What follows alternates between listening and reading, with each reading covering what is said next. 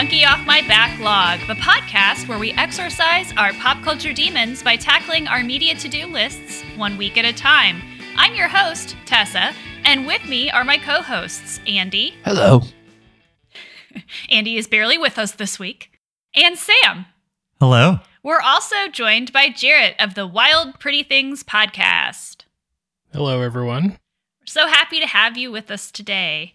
This week, Sam is a dead ringer for love. Andy scrolls and scrolls and scrolls. Jarrett records a podcast about a show based on a podcast about recording a podcast. And I start to sit down and shut up. I mean, that's the, you and I can't. finally go to high school. and finally would go to be high school. would be your line. Yeah.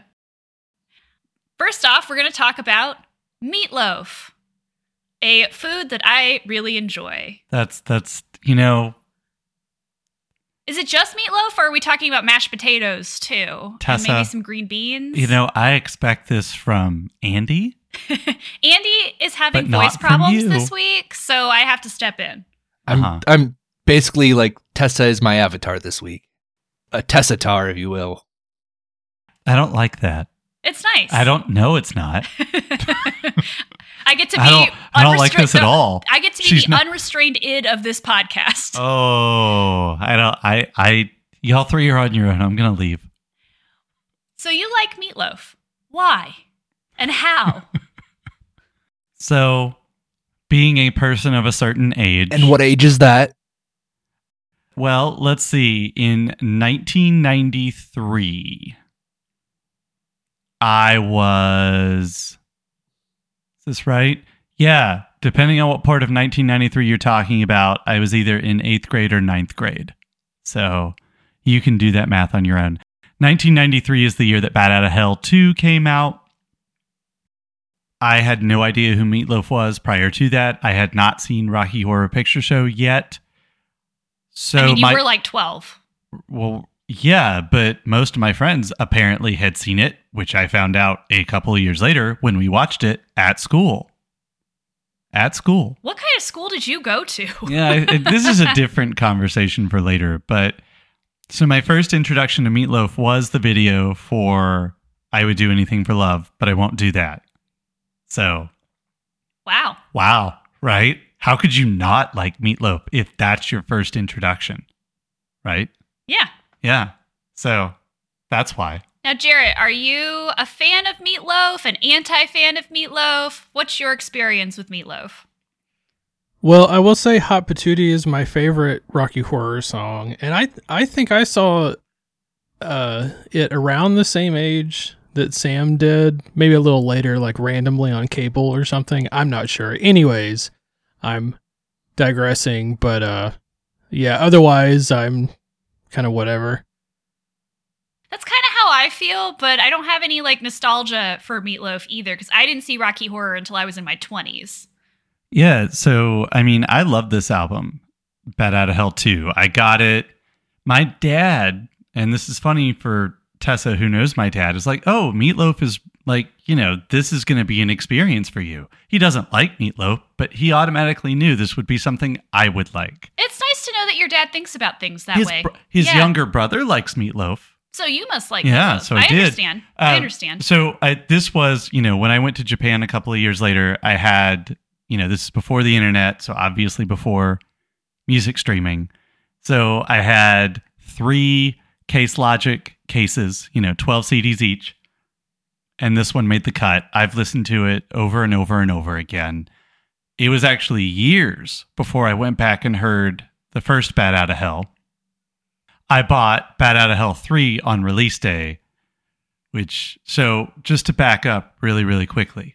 Okay. I'll give you the rundown really fast. By the way, that is not his given name. Meatloaf's given name is Michael Lee oh, really? a day. I'm shocked. Right. I am shocked that meatloaf is not his given name. Michael Lee a day. So the Bat Out of Hell trilogy, right? So the first one comes out in 77. I love this. We're going to talk about Jim Steinman in a minute. Bat Out of Hell is largely based on a musical, a, a musical that never happened called Neverland. Like a Peter and Wendy Yeah, uh, situation. Peter Pan. That's right. Peter, Pa- adult Peter Pan is what Neverland was going to be. Isn't that not Peter Pan anymore? Well, yeah, be quiet. You're, you're, you're doing it again. I believe it's called Hook.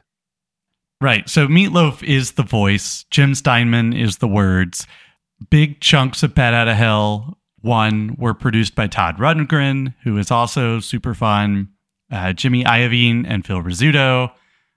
Iovine does some producing. Rizzuto does that voice on Paradise by the Dashboard Light.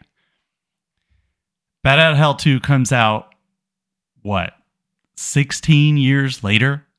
Steinman and Rundgren are back. There's a bunch of good stuff that comes out of that album. I did not realize this, but Tessa, Objects in the Rearview Mirror is a pathetic fallacy. It is it is Jim Steinman doing romantic stuff, right? Right. Because it's based around the seasons. Yeah. So anyway, that's fun. Bat Out of Hell 3 comes out 13 years later after Meatloaf and Steinman have settled a lawsuit because they do not get along except for when they do. There are some Steinman songs on the album. He is not. Steinman's not a part of the album. Desmond Child produces it instead. So basically, Bat Out of Hell 3 is unfortunately nu metal. It is missing from streaming. It is difficult to find, just like on a streaming service. You can hear it on YouTube. Rundgren felt like it was important, more important to be involved than not, so he was there for part of it. The most notable thing about Bat Out of Hell 3 is when Meatloaf takes It's All Coming Back to Me Now, the Celine Dion song that you might be familiar with, and turns it into a duet, which is great. Other than that, you could probably not. So I think, really, depending on who you talk to, I think most people would say Bat Out of Hell 1 or Bat Out of Hell 2 are their favorites. You mentioned Jim Steinman a couple of times there, and I know you well enough to know that every time you talk about Meatloaf, you have to talk about Jim Steinman. It's true. All I really know about Jim Steinman is two things. He almost wrote the lyrics for Phantom of the Opera, which would Yep. have been amazing. Yep. And two, I know that Total Eclipse of the Heart was originally envisioned as a song for a vampire musical. And I will tell you more about both of those things. which sounds awesome. But why don't why don't you go ahead? Tell us about Jim Steinman and his relationship with Meatloaf. So, Jim Steinman, fun dude. He wrote. Okay. yeah. So I I don't know. I I just okay. So for a student project, he wrote an adaptation of Baal by Bertolt Brecht, a musical version of it. This project involves the lyric "Turn around, bright eyes." All right. Okay, so A reference to Conor Oberst, clearly. sure, yeah. Jim Steinman is also a time traveler, which I mean, if you told me was real, I would believe you. Of all the people you could say that about, of all the people. Yeah. that's right. You know, he. This is a guy who writes musicals. He's a musical theater person. This is this is who he is. When he hooks up with Meatloaf and adapts Neverland into Bat Out of Hell, that's when we get, you know, rock and roll history. But I know Jim Steinman most because of Total Eclipse of the Heart, which does, of course, incorporate Turnaround Bright Eyes. This was originally called, Total Eclipse was originally called Vampires in Love. It was written for a musical adaptation of Nosferatu. Instead, it was recorded by Bonnie Tyler and became a huge hit. He also wrote Making Love Out of Nothing at All for Air Supply, and uh, Celine Dion covers his song It's All Coming Back to Me Now. Andrew Lloyd Webber meets Jim Steinman in the 80s, right before Phantom of the Opera. So he, you know, kind of asks Jim if he wants to, you know, take a swing at the book for it or the lyrics of the book, and he you know, passes. We could have had Jim Steinman doing we Phantom. could have. We could have. They did eventually work together on a show called Whistle Down the Wind. The, another musical that he wrote, uh, Dance of the Vampires, is based on uh, The Fearless Vampire Killers, which is a Polanski film, early Polanski film. So this is how we get the the vampire lore and nearly phantom and all that stuff. But this is a dude who is clearly the most dramatic person you'll ever meet And then he wrote rock and roll music and had Meatloaf sing it. And I don't know if you don't like this. I don't understand how to communicate with you as a person. it's a core part of your personality. is, I mean, it is. It, it's for somebody who doesn't really like musical theater but loves the idea of it. This is perfect. So, which album are you doing for us today? Oh, you want me to talk about the monkey today? Yes. Okay, so I'm actually here today to talk about uh, one of their other collaborations, Jim Steinman and Meatloaf, which is the album 1981's Dead Ringer. Okay, and you had never heard this album before. I this is a true never- monkey for you. Never heard this album. Why? There are three good reasons for this. Normally I have two, today I have three. First good reason I did not have access to music streaming until, you know, several years later when music streaming became a thing. You know, back in the 90s, you really had to like pick and choose what you were going to listen to. When you have a limited budget and you're constrained by physical media, you make choices. This did not make the cut. Later, when I did have access to it, I didn't listen to it because I was under the mistaken impression for a long, long time that Jim Steinman and Meatloaf only collaborated on the Bat Out of Hell albums. And if you've heard one Meatloaf album without Jim Steinman, you know not to listen really to any of the others. this is this is a yeah. Gotcha. So, gotcha. and So when the- did you find out that this was a collaboration? Recently? No. Which leads me to my third reason. Okay. So I once had a Shakespeare professor. this feels like the beginning of a joke. A Shakespeare professor. Don't, don't we all? Yeah. yeah, most of us do. I mean, at, at Tennessee, there were three of them. So I'm just going to talk about the one that I had. And so I asked him one time, I said to him, this is where all my Canadian jokes come from, by the way. Uh, this was this was the first like Canadian person I'd interacted with for a long period of time. And so like I, I'm I'm sorry, guys. It's it it man, he was a trip. Anyway, I asked him, Have you really read all of Shakespeare's plays? You know, typical undergrad question. And he said, No. I said, Oh, yeah? How many have you not read? He said, Only one. I haven't read King John. Said, Why have you not read King John? Because after I've read King John, I've read them all. And he says, It's, it's nice to know that in the future, on some rainy day, I can curl up and read a Shakespeare play I've never read before.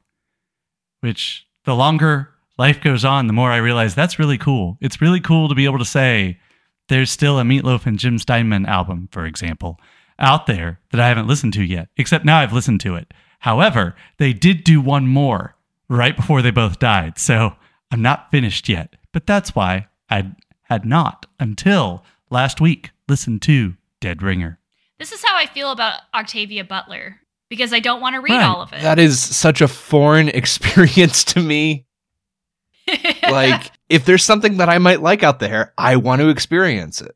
Now, to be fair, this entire point of the podcast is because there's a lot of stuff out there that I might like, Yeah, didn't you come up with this? wasn't, Wasn't this your, this your idea, idea? originally? but I don't I don't purposely hold off on some idea like uh yes I, I want I want to save this for for a rainy day some someday so I will uh you know not have completed it no no no no no no no no no no I want to complete things Why did your voice become a, a French accent for no, no, no, no. a little while there?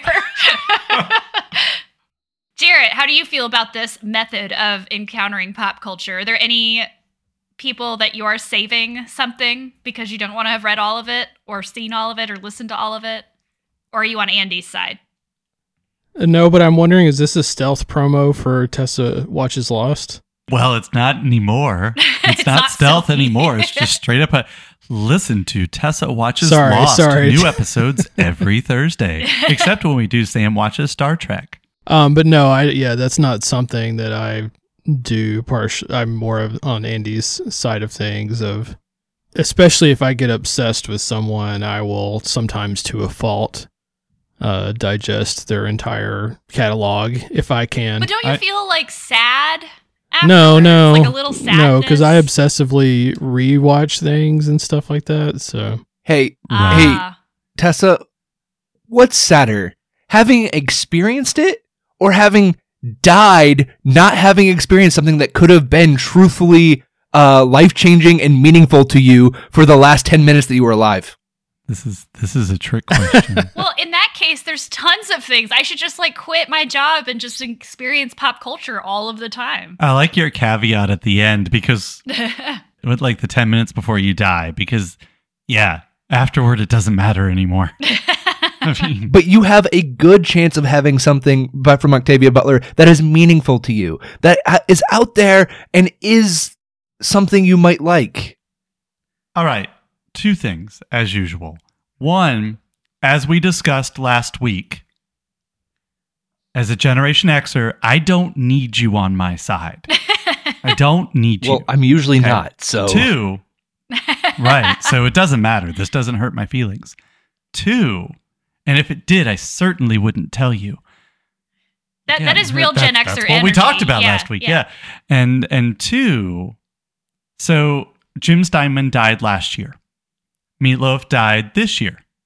There will never be another Jim Steinman and Meatloaf collaboration.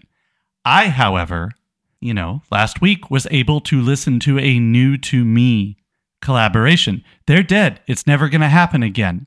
But I was able to have something new to me and, you know, we've talked about it. We talked about a few weeks ago, like how we process these celebrity deaths and why they matter. This one mattered, but I had something for that.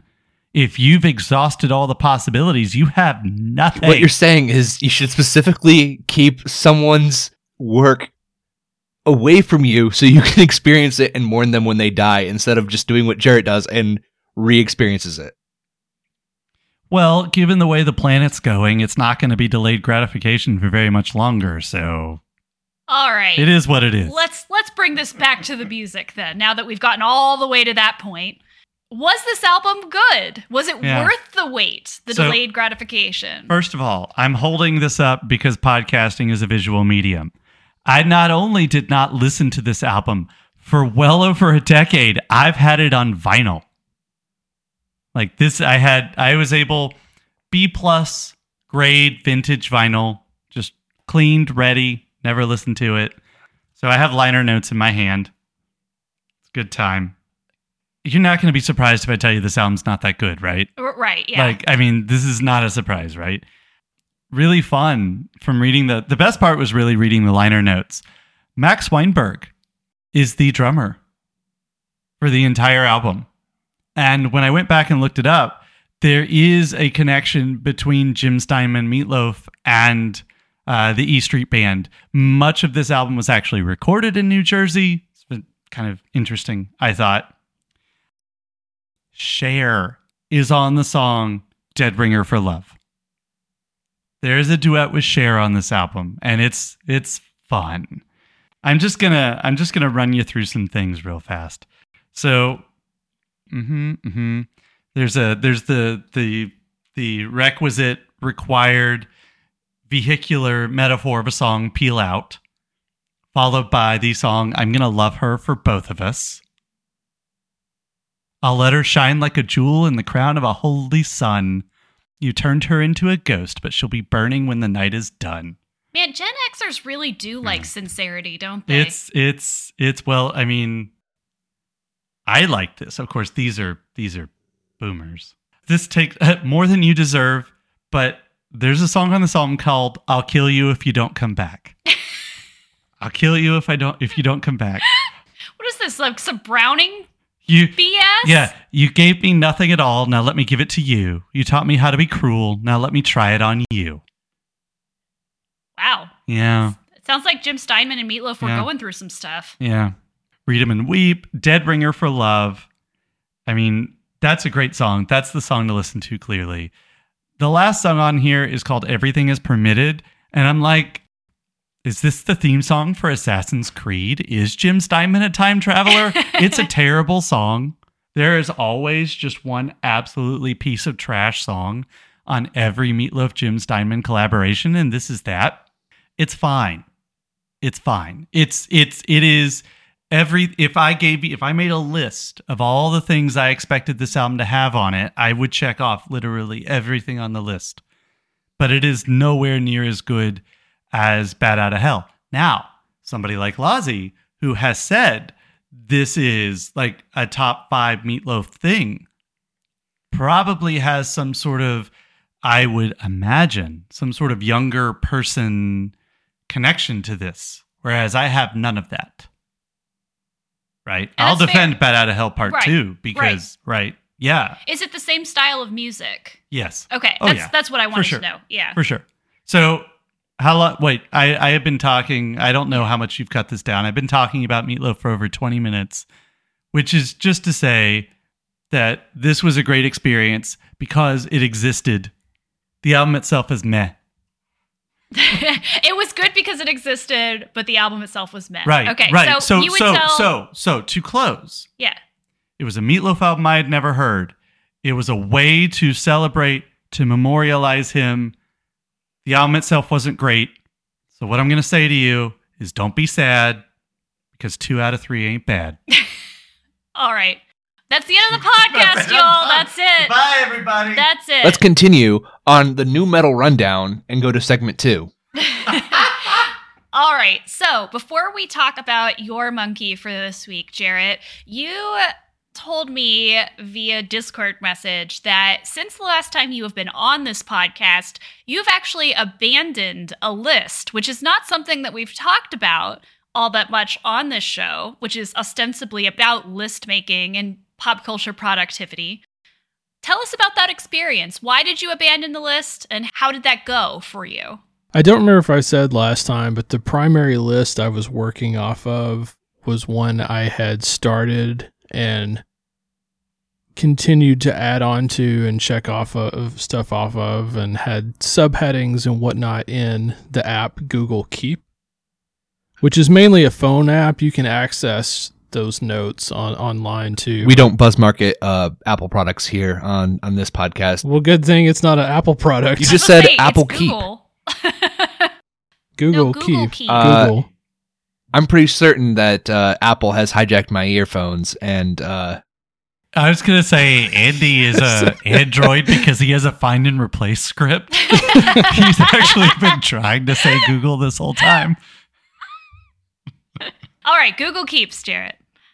which is not a method I would recommend for keeping a list that complicated in like multiple pages. And and again, the problem was that it went from just being like a list of movies to I just want to watch these movies into like well here's a category for movies I want to watch with my partner. Here's a category for just horror movies and and it was just not it, it had got it unwieldy let's say that. And i still have multiple lists. I, i've got even more obsessive about planning for uh, my podcast with recent and past guests melissa. But the list that i'm actually working off of i'm a real champion of the uh, you know thing better things are created with through limitations like working within limitations. So my list is a is a literal small sheet of, of notepad paper. I So that I- it. cannot expand. And i don't know. I'm again holding up things for the visual medium of podcasting but i don't know if you guys can tell that like certain things are in different handwriting because i've added like between because i kind of spaced out the original list not intentionally and so i've been adding things in between other things but it's i haven't used the back yet so i'm still limiting myself in some form and i have checked some things off of it but i've added more things though which is normal for me what have you been prioritizing for this limited list? I haven't really. Uh, other than so when I made the list originally, I was kind of going off the same sort of the same thing we were just talking about, which is movies by directors that I like but who I haven't seen all of their films.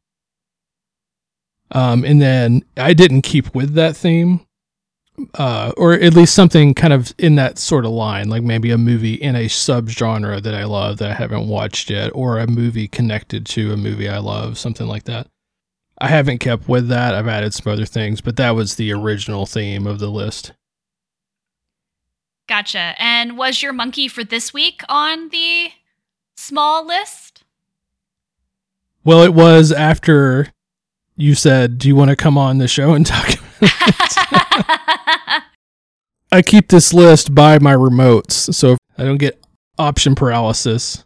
Are we not going to talk about what happens to us when we abandon and edit our lists? oh, is, do you want to talk about this, Andy? Do, have you ever abandoned or Dear edited God, a no. list? See, I didn't think so. I didn't think so. You, you, Sam? I have an Excel spreadsheet, probably uh-huh. Uh-huh. in the in the in the recesses of a hard drive that has like a Hitchcock list and some other classic film director lists, and actors and stuff. So yeah, it's safe to say it's abandoned. I'm Team Chaos, as we all know. So my whole method is abandoning lists. I still find lists that I've left around my house that have been uh, there for a while. I find lists that are in Evernote. I find lists that are in random Google Docs. So, you know, abandoning things is part of my process. I understand that's not everybody's process. But Jarrett, why don't you tell us about your monkey for this week? All right, so I watched a.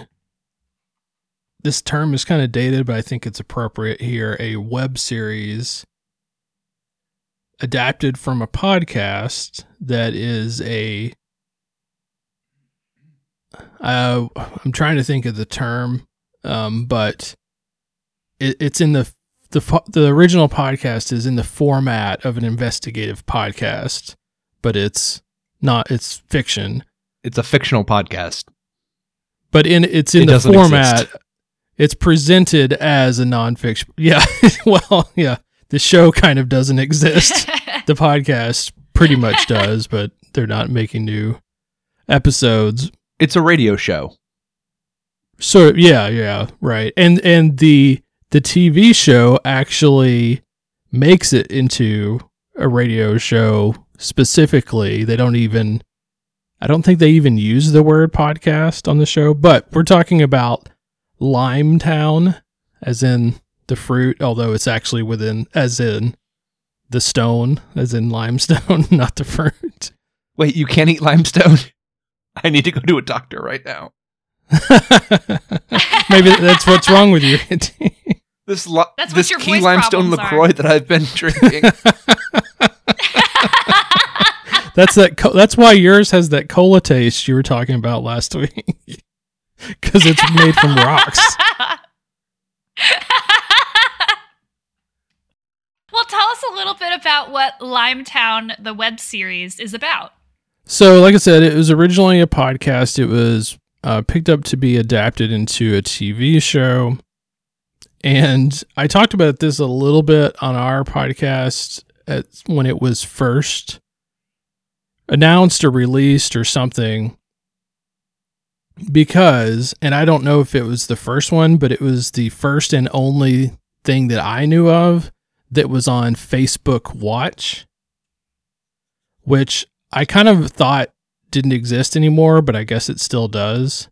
Who knows what's going on with Facebook anymore? Yeah. anymore? Isn't it called like Meta Watch now? I don't I don't know. even know. the company that owns Facebook is called Meta. That, that Yes. that's that's all. That's all it is. One of these days, I'm going to look, and sorry for your loss is going to be up to like season 27 or I know. something. Uh, Which, like, poor Elizabeth Olsen has so much to be sad for. and Kelly Marie Tran. Oh, yeah. She's in Well, that she's show, not too. sad Right. in the show. That's true. So, did you listen to the podcast before you watched the show? I did. I did. I don't remember if I finished it because season two, I, I wouldn't necessarily say it was not as good, but like it kind of like refocused and I just wasn't as interested. So I don't remember if I actually finished it, but I did listen, definitely listen to all of season one. Oh, uh, could, let, let's go on a little sidebar here because Limetown started out great. Then pigs were mentioned. and it just just plummeted uh, in quality, uh, in in suspension of disbelief, in anything fun. It is the podcast that proved the rule to me that uh, any fictional podcast that goes beyond season one will never be able to continue itself. And I listen to a lot of uh, fiction podcasts. Well, then this is relevant because watching this adaptation was what prompted me to finally check out Limetown. Did you listen to Archive 81? No, no, I did not.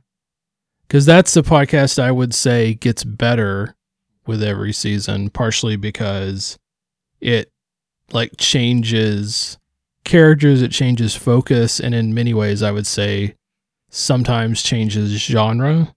All right, I have I have my list of fictional podcasts that I've listened to. in Google Keep.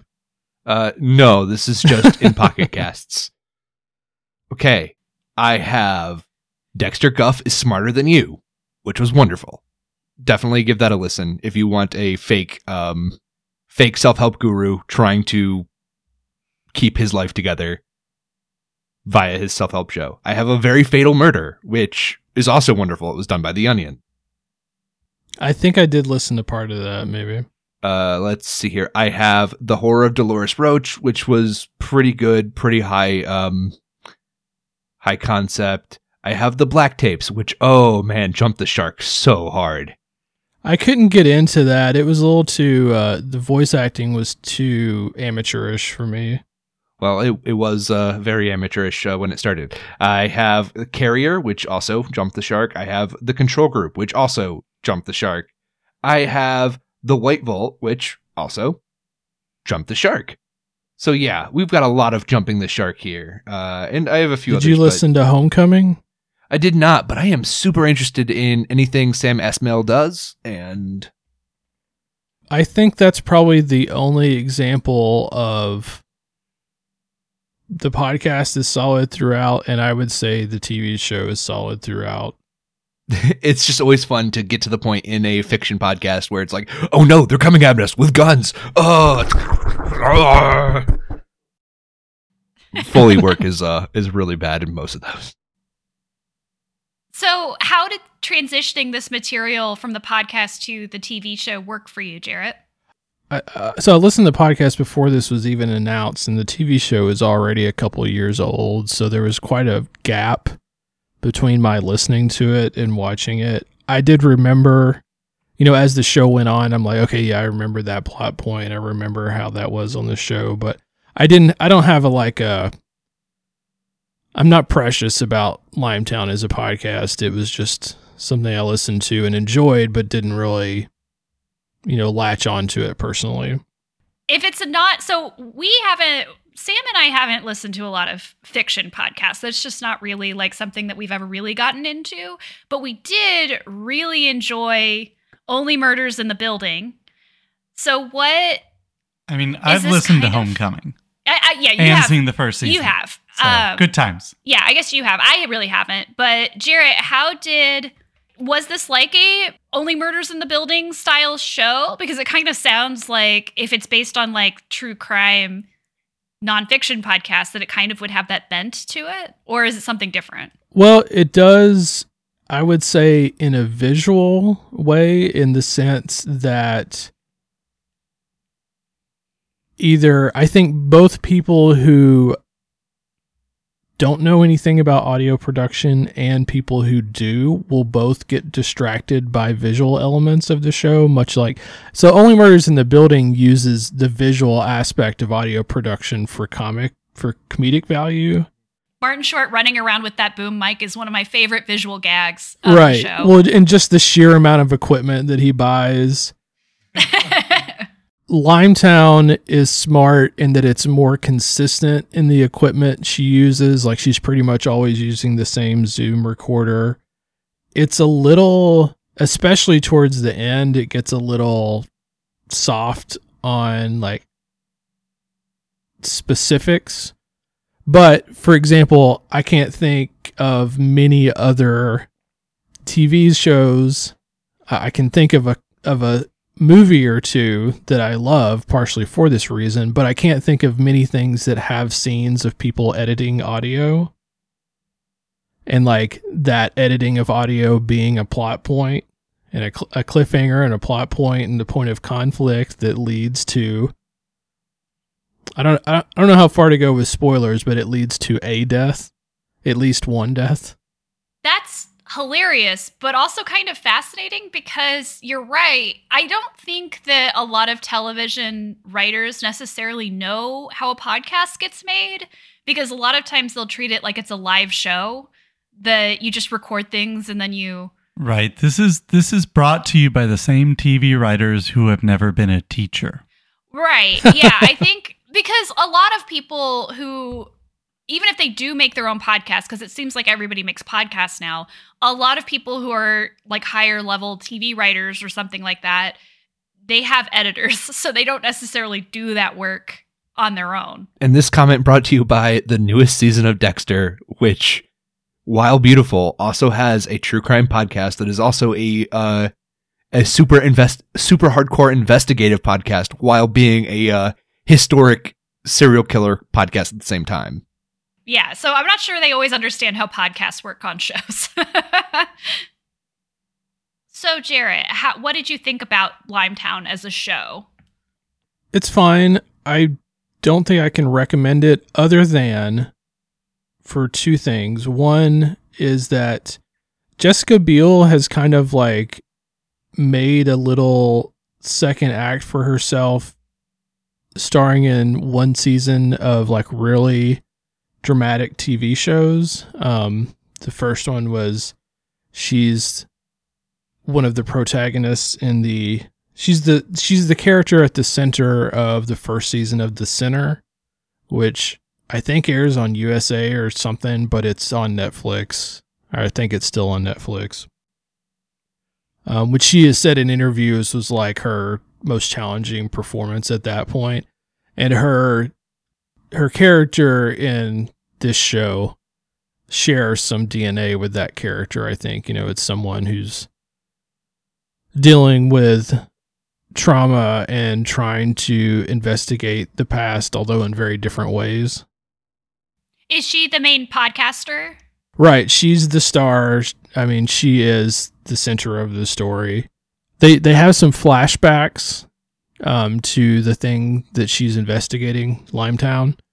Um, but other than that, there's maybe only one or two scenes that she's not Gotcha. in. So, what is she investigating?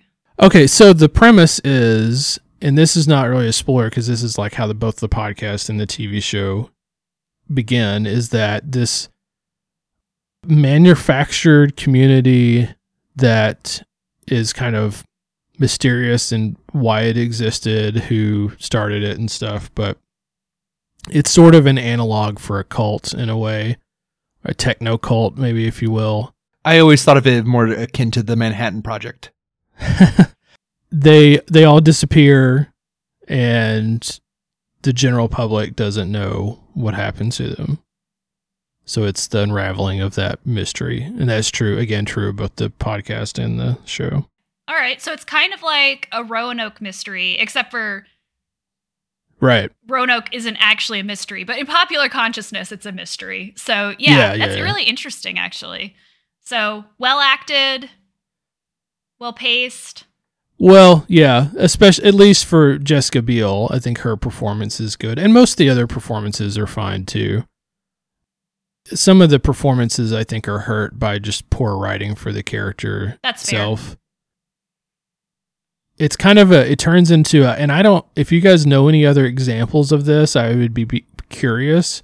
But it kind of turns into a shitty guy of the week show where it's like whoever she's interviewing, she interviews like one person per episode, and that person is like, it's a basically about finding out how they're shitty. Like, Instead of monster of the week, it's monster of the week. yeah, yeah, but and sometimes it's people she works with, but usually it's people that she is interviewing. Um, all the way up until the final scene of the show is like basically based around that premise. Like, here's the big bad, the person that she's interviewing. And then also, I I do think the directing overall is strong. Um, although I think this may be a director who's good at visual things and those aspects of storytelling, but maybe not so much good at getting performances out of people.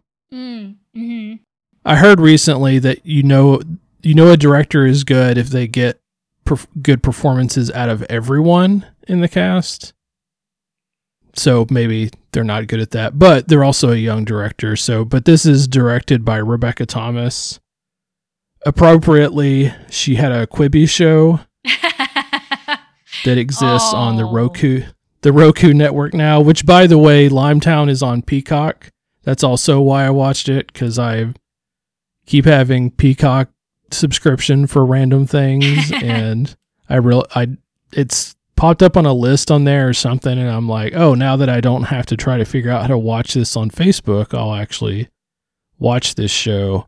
Accessibility does change your lists. Yes, yes. But she did the movie Electric Children, which is also about a cult. So I think maybe that's part of the reason she was picked for this, or maybe why she was interested in it. I don't know. Was Which Quibi a cult? first? Food for thought. Yeah. well, in much in the same way, it's it's interesting. You know, again, you guys know this. I don't know if listeners know or care, but one of the primary things that interests me in popular media to the extent that if I ever got up enough interest to get my doctorate, my dissertation would probably be about meta cinema. Mm. Um, you could certainly read Limetown, the TV show, as a meta cinematic symbol for investigating a failed movie or a failed TV show or a failed short form content network. Much in the same way, the the characters of Limetown who go missing show up in weird places under assumed names, not w- really wanting attention. That also happened to all of the shows that were on Quibi and some of the ones that were on Facebook Watch. I guess. So, would you recommend this to any of our listeners, or would you recommend that they go listen to the podcast? Should they skip the podcast and only watch the show? if you're if you're interested specifically in Limetown based on the synopsis, definitely start with the podcast. Unless you're just you know not a podcast person or a nar- obviously you're a podcast person. You're listening to this. If you're not a narrative podcast person, fic- fictionalized narrative podcasting, audio dramas, if you will, then maybe skip that. I do think if that's a world you're interested in, Homecoming is a good place to start. Homecoming, in every way, is a better example of Limetown. So I would say if, if you're interested in that part of it, start with Homecoming, both the podcast and the show. If you're interested in Jessica Biel and you haven't watched The Sinner yet, watch that because I think that's a much more that shows is deeper and more well written and more well crafted i think overall. There's just more there than than with limetown. But if you're interested in this director i haven't seen electric children yet so maybe this is good but if you're just looking for more things that can potentially be read as metafiction then you know add this to your list at some point it's certainly not the worst podcast adaptation I've watched in 2022. or you've watched a bad podcast adaptation already in February? Yeah, we talked about Archive 81 on our podcast, Ah. which is it's not bad, but I didn't like it. All right. So that's Wild Pretty Things if you're interested in in that discussion. Yep. Jarrett mentioned our second weekly podcast earlier, the logline for which is where one of us reacts to a TV show that the other has forced us to watch. So the next segment of today's podcast, I think, would qualify as a bonus episode because Tessa is here to talk about a show I convinced her to watch. Yeah, so AP Bio falls into this weird category of shows that Sam started watching first and then kept trying to convince me to watch them. I had reservations about the show, which I'll talk about here in a minute. But then when I first, I eventually started watching it, I was like, oh, why wasn't I watching this the whole time? So that's that is the type of show that this is. Despite me also trying to get you to watch it, let's let's be clear here. Yes, I do vaguely remember that you have also tried to get me to watch AP Bio. That is correct. All right. So I I don't know how niche this show is. I imagine kind of to a lot somewhere on that spectrum. So, what is the premise of the show? And I think maybe did you have some trepidation or problems with the premise of the show initially? Yeah, so the basic premise of the show is at least the way it's explained in the first season is that Dr. Jack Griffin, who's played by Glenn Howerton, who most people know from It's Always Sunny in Philadelphia, he is a Harvard philosophy professor who doesn't make tenure and it basically has a meltdown and is fired from Harvard. And so he returns to his hometown in the middle of nowhere and gets a job teaching. For the purposes of this premise description, nowhere is Ohio. Yeah, nowhere is Ohio. Toledo, Ohio. Is not nowhere, but oh. To him, it's nowhere. He does not have a great opinion of Toledo, Ohio. But he returns to Toledo, Ohio. He's living in his mother's house and he gets a job teaching AP Bio from his friend, a principal at a local high school, Ralph Durbin, who's played by Patton Oswalt. And basically, he just sees this as a holding pattern to teach one class until he can figure out how to get his job back at Harvard or to get like a tenure track job at another facility. That's the basic premise of this show. The reason I was very hesitant to watch this originally is that I am not a It's Always Sunny in Philadelphia fan. I haven't watched a lot of it, but what I have seen, I just don't find that funny. I know that that might like shock some people. Like, if it's your brand of humor, cool. Like, I'm glad you love that show. I just, for some reason, there's just something about it that I just don't. I recognize all the actors are really good at what they're doing. It's just not really my brand of humor. And Glenn Howerton's character, especially on that, is very strange to me. And that is basically what his character is in this. He's playing a very similar character, but in this other show, which is about an AP bio teacher. Right. And I, I just want to specify for the record that there's no such thing as a teacher who teaches one AP class. There are, in fact, two types of AP teachers. Type one, which is what I was, was you get an AP class and then you must pay for your sins the rest of the day. Or two, the chosen one who teaches all the fun AP classes, but but both are full-time people. This is this is not based in reality. Uh, well, nothing about this show is based in reality Right. because we're also So- supposed to believe that all four seasons of the show happen over the course of one semester. Right. So to go a little bit more into that, what makes this show different than any show, you know, that asks, you know, an actor to do something, you know, like Glenn Howerton's doing, which you just said you don't like, or, you know, something else about, you know, the comedy in a high school, which actually we have another good example of recently with Abbott Elementary. But for everyone that succeeds, you have 17 that don't, right? Right. Well, and we've seen this before, right? We've seen Bad Teacher, which has, you know, kind of a similar vibe of somebody who comes in and who just like is actively antagonistic towards the students. We have School of Rock, which is kind of has a similar concept of someone who doesn't understand why they're there and doesn't really care about what Uh, they're doing until they do care about what they're doing. Is Bad Teacher the one with Jason Segel? yes. I do want to point out that when the preview for that movie came up, I had kids at school came in and said, "We've had that conversation where we've screamed at each other about Michael Jordan and Kobe and LeBron." And I'm like, "Yeah, we have. You're still wrong." So again, like this premise That's the is that the Cameron Diaz movie or is that a yeah, different? that's Cameron Diaz. Yeah. Again, the premise of it also kind of turned me off because I've never taught high school. I've only taught at a collegiate level. So I didn't think I was going to get some of the satire that's going on of high school teaching. I didn't really connect with Glenn Howerton in his other show, and I thought this premise had been done before, and so I wasn't really sure where they were going to go with it. So that was kind of why it took me a while to get into this. Okay, question, Tessa. I, I just I, I I think this also you were homeschooled, correct? Yes, I also didn't go to a traditional high school. Because because most people go through at least one version of high school. I did go through a version of high school. I did have classes that I went to. I wasn't completely homeschooled in high school, So- but I so- did go to a traditional high school. Andy, do you know what homeschooling is? No, why would I? I went to public school. So, right, public school. So, therefore, you don't know anything. I got it. Move on. All right, great. So I was pleasantly surprised to find that I actually really enjoyed the show, despite all of my initial reservations going into it. Were you like me? Did you like the show more as time went on? Yes, this show does have a first season problem.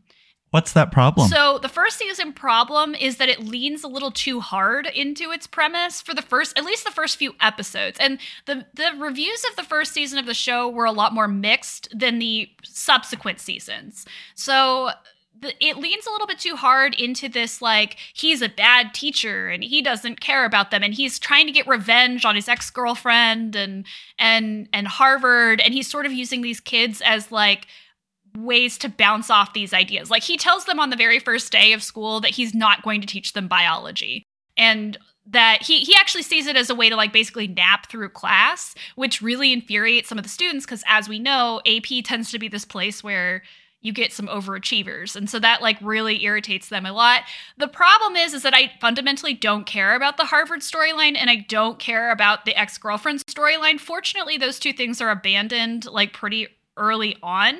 So once you get past that it becomes a lot more interesting as a show when he actually becomes invested in his life in toledo. So, what does that look like? What are your favorite parts of this show? And to clarify, I know this, but you know, for funsies, we are talking about a show you have finished watching the entire run of. I have seen all four seasons of the show, so it was good? canceled. Um, so that that's it. That's all there is. Is four four seasons.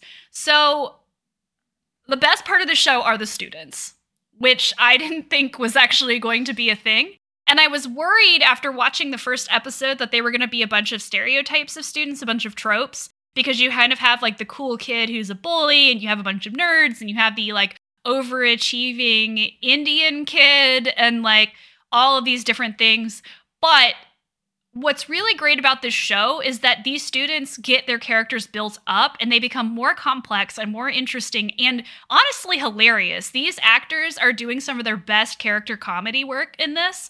And there's actually not a lot of conflict between the students after the first couple of episodes because there's this great moment like I think it's the third or fourth episode where they are sort of trapped in a basement together and they resolve all of their differences, like all of their clique differences and all of their like interpersonal conflicts and become friends. Their friendship is very sweet and sincere and they then sort of develop that as the series goes on. And so you get a lot of really good comedy work from them. I'll just read you a couple of the the student the recurring students who are my favorite. You get Aparna Brielle as Sarika Sakar, who is like an overachieving teacher's pet who just like is furious with Jack the entire run of the show because she really wants to learn biology. She's constantly trying to trick him into teaching them biology. And he throws her textbook out of the window at one point. It's really, really quite great. Nick Peine as Marcus Kasparek, who is the student council president who's in this class, and he's Jack's least favorite student. And a lot of the jokes around him are him saying something, like giving him an idea, and then Jack telling him to shut up. There's my personal favorite, Allisyn Ashley Arm as Heather Wilmore, who you think at first she's like this mousy, shy girl who sits in the corner. She's got these giant, like, Coke bottle glasses. But the more you find out b- about her, the funnier she is because she's like a true weirdo and in the best way. And she also goes all in on Jack as a character. So literally anytime Jack comes up with a harebrained scheme I to get your revenge, back, boss. She's like, I got your back, boss. She starts calling him boss. And it's just like a very great ongoing And, joke. and who is she in love with? And she's in love with Dan Decker, who is the cool kid who also goes all in on Jack at some point. Um, because he's like constantly got Jack's back whenever something like physical happens. Uh, it's it's really really great. There's also a character. Oh God, what is her name? I'm trying to find the actress's Grace. name on my Are we list. talking Yeah, about Grace? We're gonna talk about Grace. So Grace is a character who may or may not be possessed by a I think A she's either girl in her possessed by or is possessing the girl in the closet. Yeah, I don't know if she's Yeah. being possessed by the girl in the closet or she's possessing the girl in the closet. I think but it's the second one. she has really big supernatural like horror energy vibes, but it exists in the background. So it never takes over the narrative of the show. It's just like she is like clearly something terrible is going Olivia on with her. Rodrigo's Crazy Eyes were a fully fleshed out character on a TV show, Yes. That's this That would be Grace. Yeah. Yeah. So there's just some really great character work. And again, like Jack is is funny, but he's almost not the draw of this show. He's just sort of when he as a character becomes the most normal person in the school, that's when the show becomes really, really fun. There's also Patton Oswalt, who I wasn't expecting a lot out of. I do like Patton Oswalt, but you know, he's Patton Oswalt. He just plays himself in like most of the movies or television that I've seen him in. But he actually does really well as Ralph Durbin. I know that Andy connects with his character because a big part of his characterization is that he was in a ska band in the 90s. So there you go. That's what Andy's initial draw.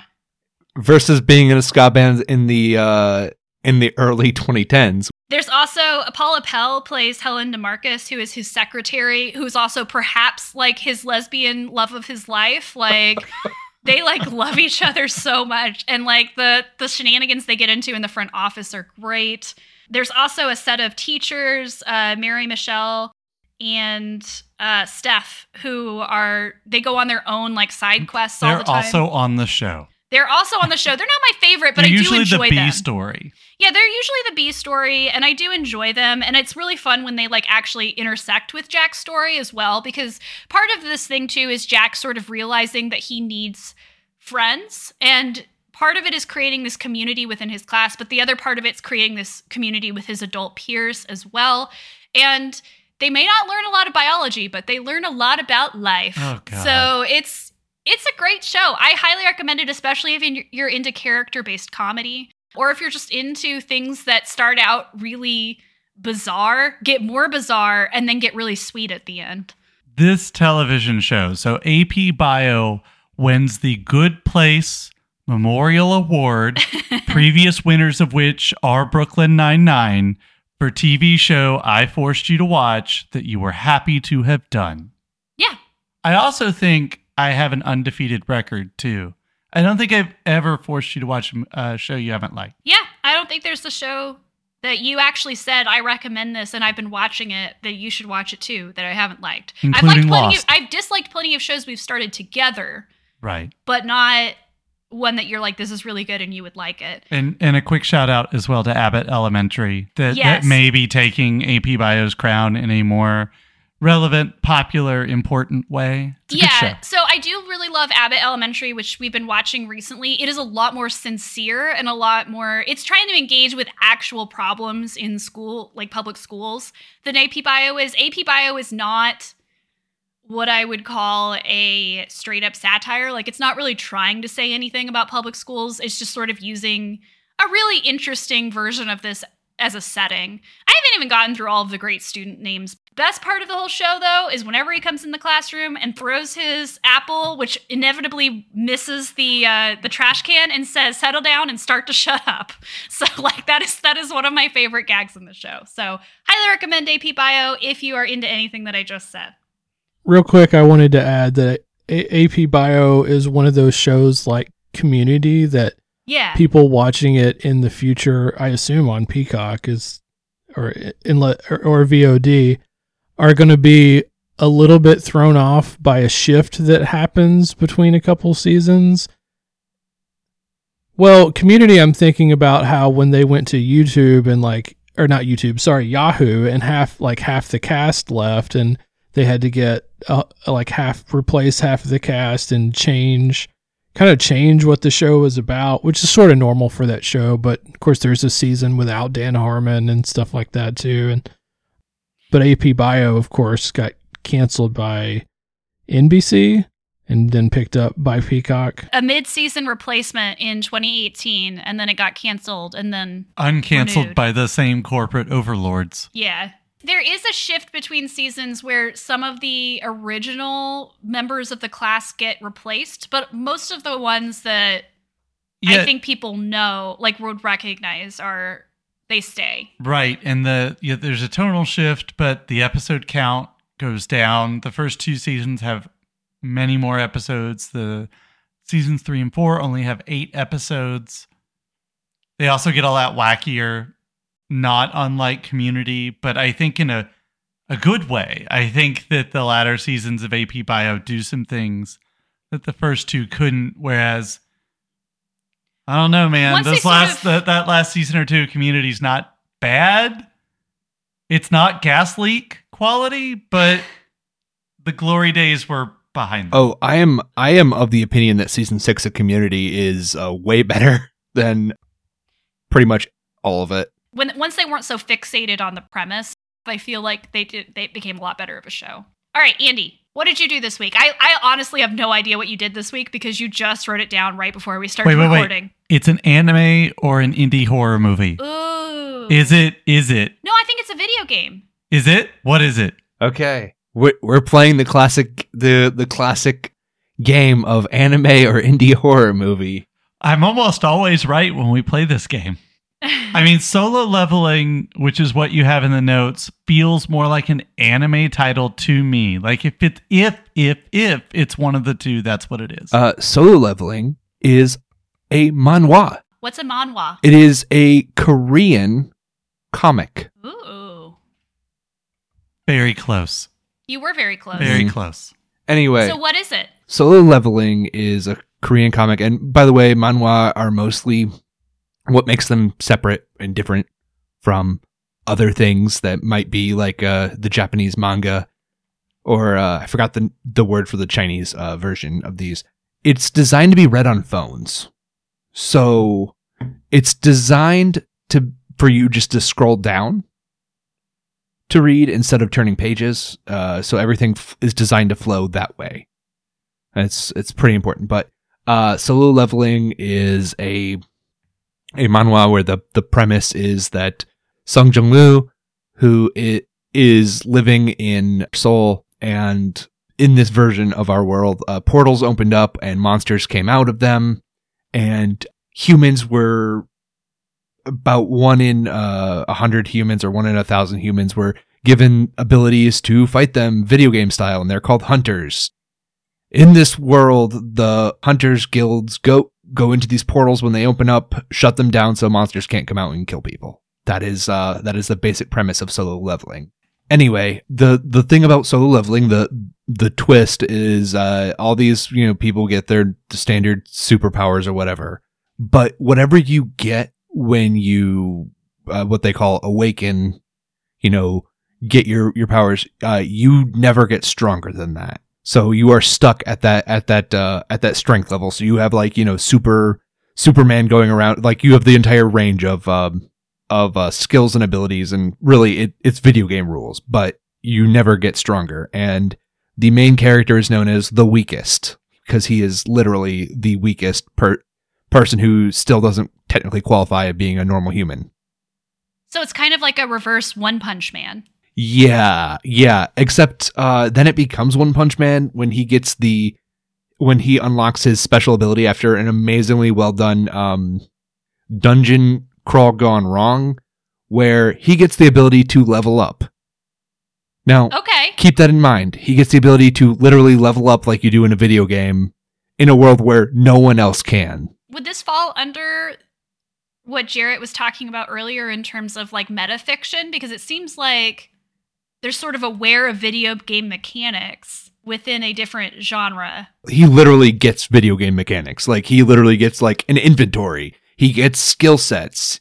It it turns into a thing where there, there's a god called the administrator, and you, you know maybe this isn't a the real world. Maybe this is a, a video game that people are playing and jacking into. You know, like it's kind kind of more like a free guy thing. Uh, anyway, that's that's the story, and uh, it does a the world building is is decent. It does a good job of like being like, oh, what would happen if you know these literally like heroes came out of nowhere and um, could protect countries from from damage. You know how how would countries reward them? How would the power structures change? And then all of a sudden you've got this kid who literally can level up, and as as such, he insists on doing everything by himself because he gets stronger and stronger the more experience he gets. Hence the title, Ah. solo leveling. So, have you read a lot of manhwa? Not really. Not Okay. really. Um I don't have many people telling me which ones are good and which ones are bad. This one is one of the the bigger, more popular ones, so that's why I read it. It's also finished, which is a plus for me. Always a plus. It's fine. Um Okay. it, it it it is it is a power fantasy. There there's really not much more to say than that. The you know, it's the fantasy trope of like, oh, he's the strongest, people underestimate him. He gets stronger, he uses video game knowledge to get better. Um it's it's a pretty standard trope in um in Asian uh storytelling and even YA fiction, I think. I guess my question is like, how is this? Did it have any advantages over something like One Punch Man or any other comics that are like this? Or No, One One Punch Man is is is really good. Th- this is just like a it, it's a condensation of like the pleasure. You, you you know, it just hits those pleasure sensors that you Mm. get from reading something like a power fantasy. It, it it just check it just checks the list off, you know, and goes through keeps it's able to keep raising the stakes but also making it so oh yeah there there's no way that this character is going to lose you know basically like mainlining that right like like it's mainlining those feelings um it's it's it's like the doom version of that. It is just pure condensed pleasure. The video game or the musical genre? the video game. Musical genre that no no. I, I don't even know what that musical genre is.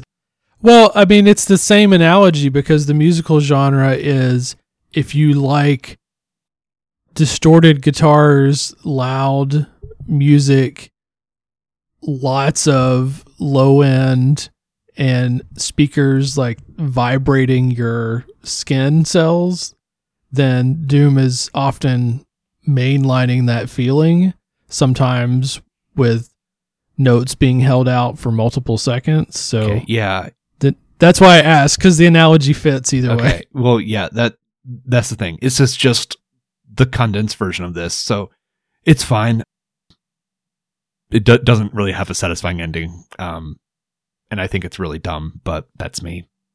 Uh manhwa's kind of cool just the, the scrolling thing like like it it when things are done well and you're using the layout correctly uh in a way to like be creative it's really cool yeah, I I noticed that when I because I've read a couple of, I didn't know they were called manhwa, but I've read a couple of Korean comics, and the scrolling thing is really interesting. It, it is very different than any other comic layout I've experienced before.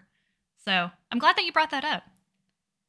All right, Andy, do you want to tell our listeners what next week's theme is? foreign films, foreign language films, foreign or international or whatever you want to call it, n- ones that aren't in English. Fun, fun. I know I'm going to be doing Flee. Do you have a film picked out yet, Sam? Sam, Sam, using the visual medium of podcasting, just gave a, a big shrug.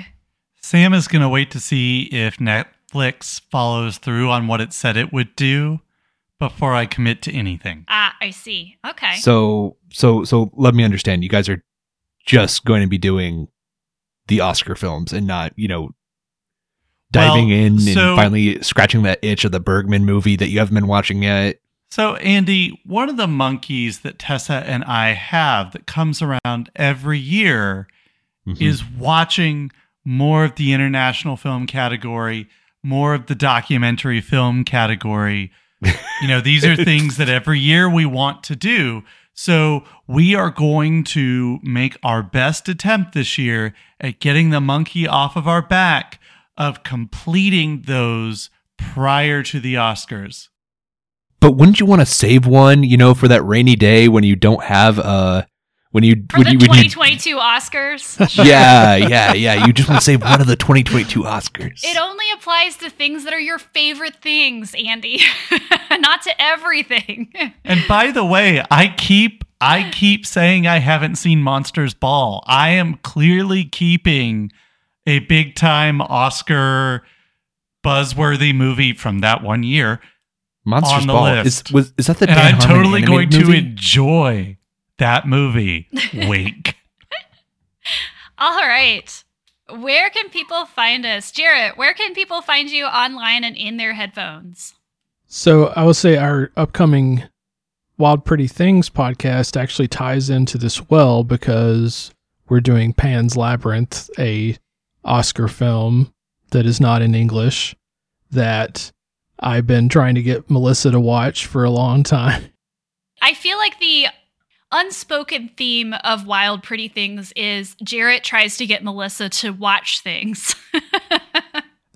Yeah, that's a lot of it um, because I'm much more proactive in the planning and stuff. But sometimes it's the other way around, and sometimes it's just things that we're both interested in. But yeah, that that happens a lot.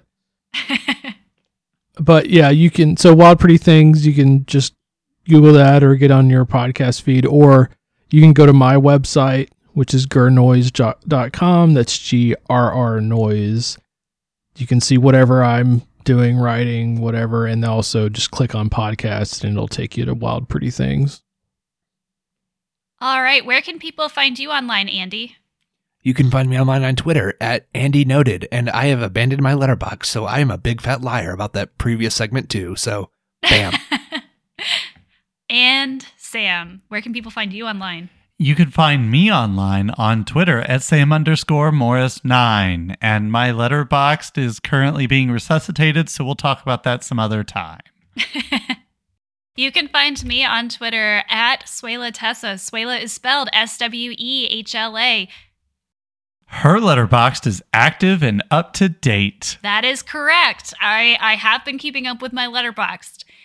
You can also find me on my other podcast, Nanny Ogg's Book Club, where Nigel and I are reading through all 41 of Terry Pratchett's Discworld novels, which is abroad, I believe, just came out when this episode airs. You can find that at Nanny's Book Club on Twitter and at Nanny Ogg's Book Club on Instagram. You can also listen to Tessa Watches Lost, which we are completing, hopefully, the third season by the time, the same week that this particular episode airs. Please send us your thoughts about the monkeys we've talked about today, what pop culture you've crossed off your list lately, what you'd like for us to talk about on future episodes, or anything else that comes to mind. Find us on Twitter and Instagram at Monkey Backlog. Email us at monkeyoffmybacklog at gmail.com. Please rate, review, and subscribe on iTunes and Spotify. Follow us on Stitcher, Amazon Podcasts, Google Podcasts, or wherever you listen to podcasts. Get that monkey off your back.